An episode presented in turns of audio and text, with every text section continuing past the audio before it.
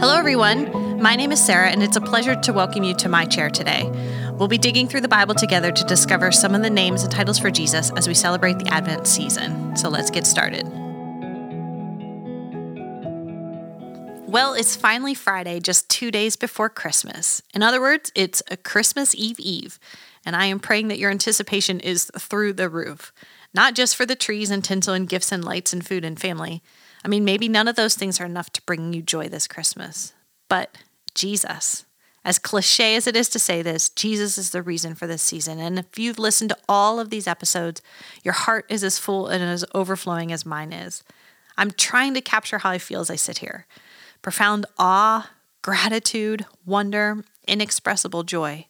I am quite certain I deserve none of his goodness. And I am also quite certain that that is precisely the point. Jesus is the one who saves. He is Savior, something I could never be, not for myself and not for anyone else either. Jesus alone. I am worthy to be called his daughter, and I am worry, worthy to be your sister in his name. Now, to say the name of Jesus is declare that he is the one who saves. His name represents his role as our Savior, right? And the Apostle John made clear the power of his name. To believe and profess the name of Jesus is to believe and profess the gospel, the good news that we are saved. Let, let me read some of what John has to say. He says, But to all who did receive him, who believed in his name, he gave the right to become children of God. John 1:12. Jesus performed many other signs in the presence of his disciples, which are not written in this book, but these are written so that you may believe that Jesus is the Christ, the Son, and that by believing you may have life in his name. John 20, 31. And this is his commandment that we believe in the name of his son Jesus Christ and love one another just as he commanded us. 1 John 3:23.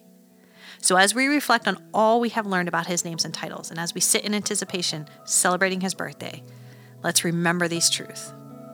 In his name, we're forgiven and saved.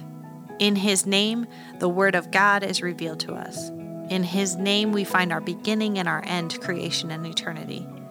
In his name, God came down to dwell with us. In his name, we are confident of victory.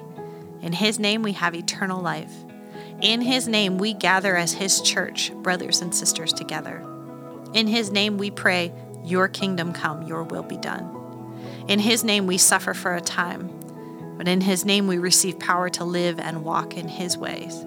And in his name lies all true hope, joy, peace, and love forever. Praise you, Jesus. May we celebrate and share the greatness of your name. Amen. Thank you for joining me in my chair today. If this encouraged you, please like, subscribe, and share.